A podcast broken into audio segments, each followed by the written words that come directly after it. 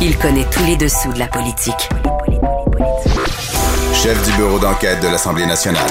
Antoine Robitaille. Là-haut sur la colline. Là-haut sur la colline. Cube Radio. Bon jeudi à tous. Aujourd'hui à l'émission, attaquer l'adversaire en politique en prétendant qu'il divise la population, n'est-ce pas un argument creux? Dominique Anglade, dont c'est une ligne d'attaque, soutient que non. Gouverner, c'est choisir, concède-t-elle, mais on devrait viser à rassembler la population. Au fait, n'a-t-elle pas joué elle-même de la division en participant à une manifestation contre la loi 96 aux côtés de Marlène Jennings? À l'aube du Conseil général du Parti libéral du Québec, la chef annonce par ailleurs qu'elle voudrait garantir la protection des compétences du Québec avec une loi et nous explique ce qu'est pour elle être fédéraliste. Mais d'abord, mais d'abord, c'est l'heure de notre rencontre quotidienne avec Rémi Nadeau. Réminado, Tout a été mauvais. Ça a été un spectacle désolant. C'était triste de voir ça. Antoine Robitaille. On sait bien, vous voulez faire du nationalisme, mais non, on veut justement contrebalancer cette délocalisation-là politique. La rencontre. Un jour, on fera notre débat. Oui, oui, bien sûr. Métal sur métal. C'est le moment de vérité. La rencontre. Nado. Robitaille.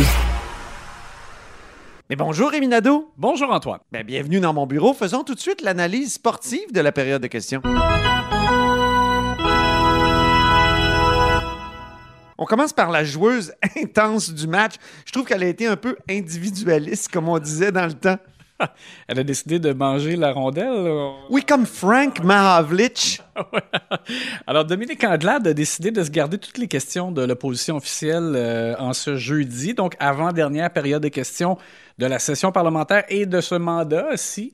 Euh, et c'est drôle parce qu'on on avait reproché un peu à Dominique Anglade de s'être absenté pas mal dans les dernières semaines du Salon Bleu. Il y a des fois où elle a décidé d'aller sur le terrain. Il y a eu notamment une, tournée dans l'Est du Québec et euh, bon, elle a fait d'autres sauts là, dans- dans différentes régions. D'ailleurs, elle sera en deuxième partie de là-haut sur la colline pour combler cette absence-là, hein, sais, pour parler euh, aux millions de, de Québécois et millions d'auditeurs aussi. C'est ça, branché sur ceux qui suivent de près euh, l'actualité du Salon Bleu. Et euh, donc, Mme Anglade, c'est comme si elle avait voulu faire un peu contrepoids. L'autre chose aussi, c'est que moi, j'ai senti vraiment, il faut pas oublier que c'est le Conseil général du Parti libéral du Québec en fin de semaine à Montréal. Une journée seulement samedi. Et euh, des fois, j'ai j'ai eu l'impression, en regardant la période des questions, que Mme Anglade cherchait à faire comme une espèce de compilation de moments vidéo à diffuser au Conseil général, comme pour dire, ben regardez, là, vous voyez, j'ai mis vraiment la loupe sur tous les, éléments fondamentaux qui nous différencient, là, nous, des libéraux de, la CAQ. Euh, pourquoi euh, l'aide pour contrer l'inflation, c'est uniquement des, chèques là, à la pièce, alors que nous, on parle de mesures structurantes. Euh, il y a eu différentes questions sur la pénurie de main-d'œuvre, etc. Donc, on dirait qu'elle a cherché à, brosser un tableau. On va écouter donc justement un des extraits de Dominique Anglade en question et je dirais même en réaction à ce que M. Legault répondait. Elle, elle a- elle est revenue sur le style de Duplessis. Ce qu'on comprend, Monsieur le Président, là, c'est que de ce côté-ci de la Chambre, là, avec le Premier ministre, là, on a le droit à un show de boucan à la Maurice Duplessis. C'est ça sa réponse à l'inflation. De notre côté, c'est 2000 dollars par aîné. C'est une place en service de garde à 8,70. C'est enlever la taxe de vente sur les produits essentiels. En fait, ce qu'on fait, Monsieur le Président, c'est de faire en sorte qu'on mette des mesures de long terme pour les Québécois et les Québécoises de la classe moyenne et se soulager à long terme pour l'inflation. C'est pas ce que fait le gouvernement actuellement. Les attaques contre euh, François Legault en le traitant de Duplessis, il me semble que ça n'a pas très bien fonctionné. Je sais pas pourquoi. Il y, a, il y a beaucoup de choses dans ce que Dominique Anglade a avancé aujourd'hui. Je, je trouve que ça, ça, ça a prouvé que c'était pas percutant. Oui, mais j'ai l'impression qu'elle cherche à, à poser comme des, euh, des marqueurs. euh, euh, elle, insiste sur vraiment que ça prend des mesures structurantes. Les libéraux, eux, bon, ont déjà annoncé euh, différents éléments de leur future plateforme qui va être dévoilée samedi. Et moi, on m'avait parlé aussi, j'ai eu des informations à l'effet qu'il y avait quelque chose qui allait toucher comme le, le- le pouvoir d'achat ou le portefeuille des Québécois. Donc, c'est à suivre, là, mais visiblement, on dirait qu'elle qu'elle préparait le terrain pour autre chose aussi. On dirait qu'elle testait des lignes. Hein? Ouais, et Attends, tu m'intrigues. là. Tu dis pour autre chose avec un petit sourire? ben, il faudra attendre la suite. On verra samedi, donc, euh, dans le cadre du Conseil général euh, des libéraux. Parlons de la joueuse excédée du jour. Très fâchée. Et c'est vraiment inhabituel dans son cas. Sonia Lebel, euh, qui est présidente du Conseil du Trésor, ministre des euh, Affaires intergouvernementales ou des relations entre le Québec et le Canada, euh, a... Les relations canadiennes maintenant. C'est hérité de Jean-Marc Fournier, euh, le libéral. Oui, pardon. Alors, le, le- le terme est exact et est important. Et, et donc, elle a été questionnée par Véronique Yvon du Parti québécois. Euh, au matin même, Radio-Canada révélait qu'ils avaient fait des demandes d'accès à l'information et le résultat était qu'ils avaient demandé en fait des euh, correspondances entre Sonia Lebel et son vis-à-vis au gouvernement fédéral et euh, que finalement, dans le fond, euh, elle-même, Mme Lebel, avait parlé récemment à l'étude des crédits à ce sujet d'échanges textos. Elle semblait dire qu'elle n'envoyait pas tant de lettres parce que, euh, vous savez, au- aujourd'hui, il y a des communications par texto. Alors, Radio-Canada, je pense qu'ils ils ont été quand même un peu fin finaux. Ils ont dit Ah oui, il y a des textos, on va les demander. Et là, la réponse était qu'ils avaient été effacés. Euh, ça paraît pas très bien. Moi, euh, c'est pas la, question pour moi, c'est pas que c'est un scandale que des textos soient effacés. Pour moi, là, par texto, c'est le genre de communication où on dit à quelqu'un, je te donne rendez-vous à 5 heures, ça va-tu? Euh, Bon, euh, mais ce qui, ce, qui, ce que je que je trouve bizarre, c'est que Mme Lebel réponde qu'elle peut avoir des communications avec son collègue par texto. Je dis, si tu fais vraiment des demandes formelles où tu veux laisser des traces, il faut que tu envoies une lettre, il faut que... Bon. Euh, Bref, ça démontre, je pense, la légèreté avec laquelle elle aborde toujours ce sujet-là des relations euh, intergouvernementales, pour le nommer euh, comme il faut. Bon, voilà, c'est ce que j'ai trouvé aussi. euh, ça montrait comme l'aspect superficiel un peu, alors que à l'inverse, dans le reste de ses dossiers, Sonia Lebel a été efficace dans les négociations, par exemple, avec des, des groupes d'employés euh, de différents secteurs de l'État euh, ou pour d'autres d'autres éléments. Et là-dessus, effectivement, c'est comme si c'était un peu, euh, bon, euh, léger. Euh, alors donc, Véronique Yvon pose des questions là-dessus et euh, Sonia Lebel, qui d'habitude sourit euh, et, et a toujours des, des- un peu réponse à tout, ben là, elle était fâchée. Elle a dit c'est odieux. Honnêtement, M. le Président, là, je trouve odieux, odieux ce matin ce que ma collègue tente d'insinuer. Et vous allez entendre donc l'échange. Elle a même été jusqu'à dire que c'était dommage, euh, selon elle, que Véronique Yvon termine sa carrière au Salon Bleu là-dessus, ce qui était comme vraiment méchant.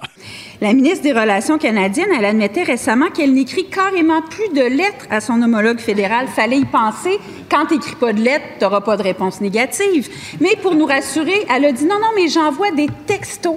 Alors, c'est formidable. Ce matin, on apprend que ces textos-là, ils n'existent plus effacés. Est-ce que la ministre efface les textos parce qu'elle est trop gênée des résultats de ce qu'il y a dedans? Aussi gênée... Madame la ministre, Honnêtement, M. le Président, je, trouve déplorable que ma collègue choisisse de terminer sa carrière à l'Assemblée nationale de cette façon.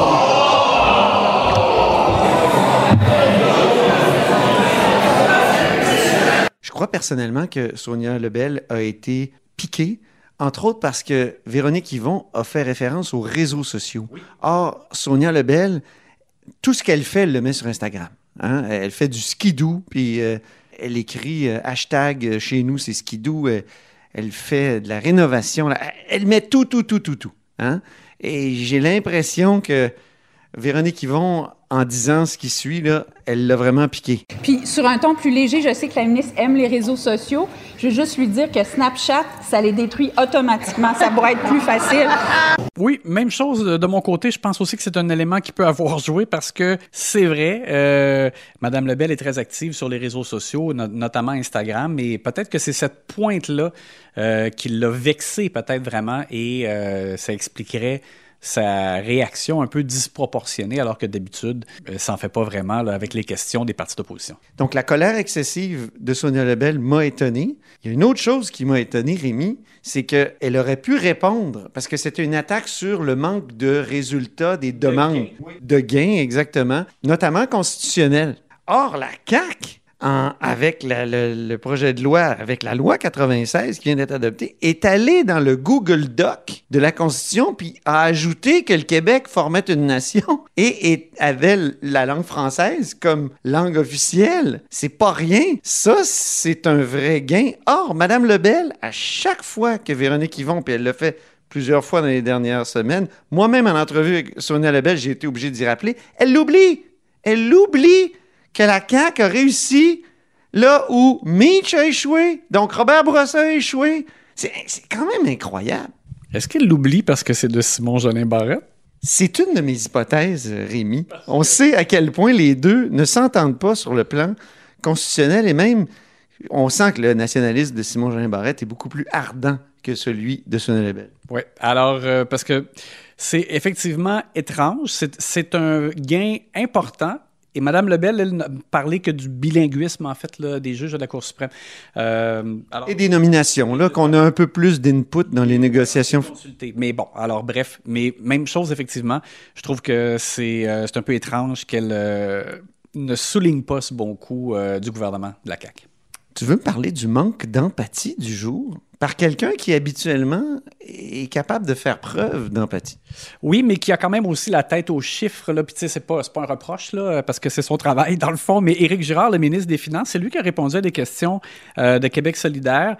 Et euh, Manon Massé parlait de, personnes présentes dans les tribunes, de jeunes parents qui n'ont pas d'aide d'urgence, qui n'ont pas euh, d'aide tout court, en fait, là, euh, une fois que leur RQAP est terminé, qu'ils n'ont pas de place en garderie, euh, ça a été demandé à, plusieurs reprises. Bon, et quand c'est Mathieu Lacombe qui répond, Mathieu Lacombe prend toujours la peine, ministre de la Famille, de, de souligner qu'il comprend la difficile réalité des parents, que lui-même euh, le vit, que ses amis, etc. Bon, alors que dans le cas de M. Girard, c'est comme il s'est levé à quelques reprises, puis il disait juste on est déjà les meilleurs au Canada avec notre régime, et puis on développe le réseau, mais c'est juste que c'est ça, c'était, c'était un petit peu froid. Il n'y avait pas vraiment euh, d'empathie exprimée euh, à l'égard des gens euh, qui écoutent et qui étaient présents aussi à, l'Assemblée nationale.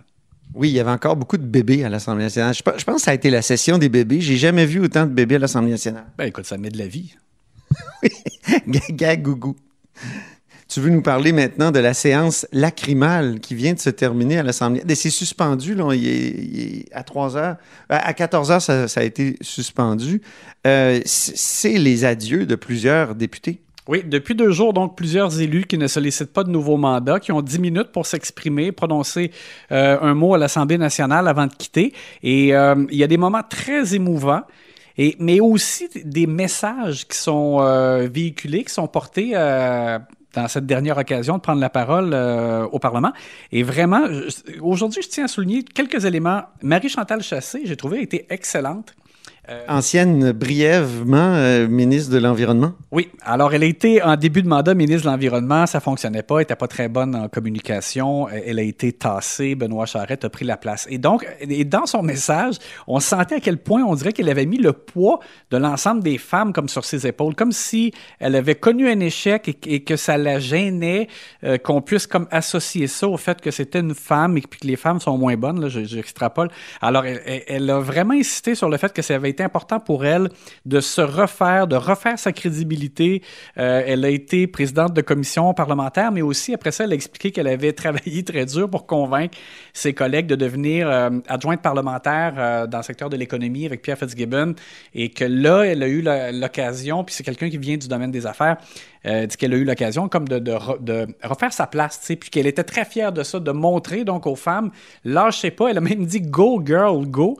Euh, donc on, dirait que pour elle, c'était vraiment comme important euh, cet aspect-là. J'ai remarqué, Gaétan Barrette avait l'air extrêmement heureux. Même si il dit qu'il a beaucoup apprécié les quatre années dans l'opposition, contrairement peut-être à ce qu'on aurait pu croire.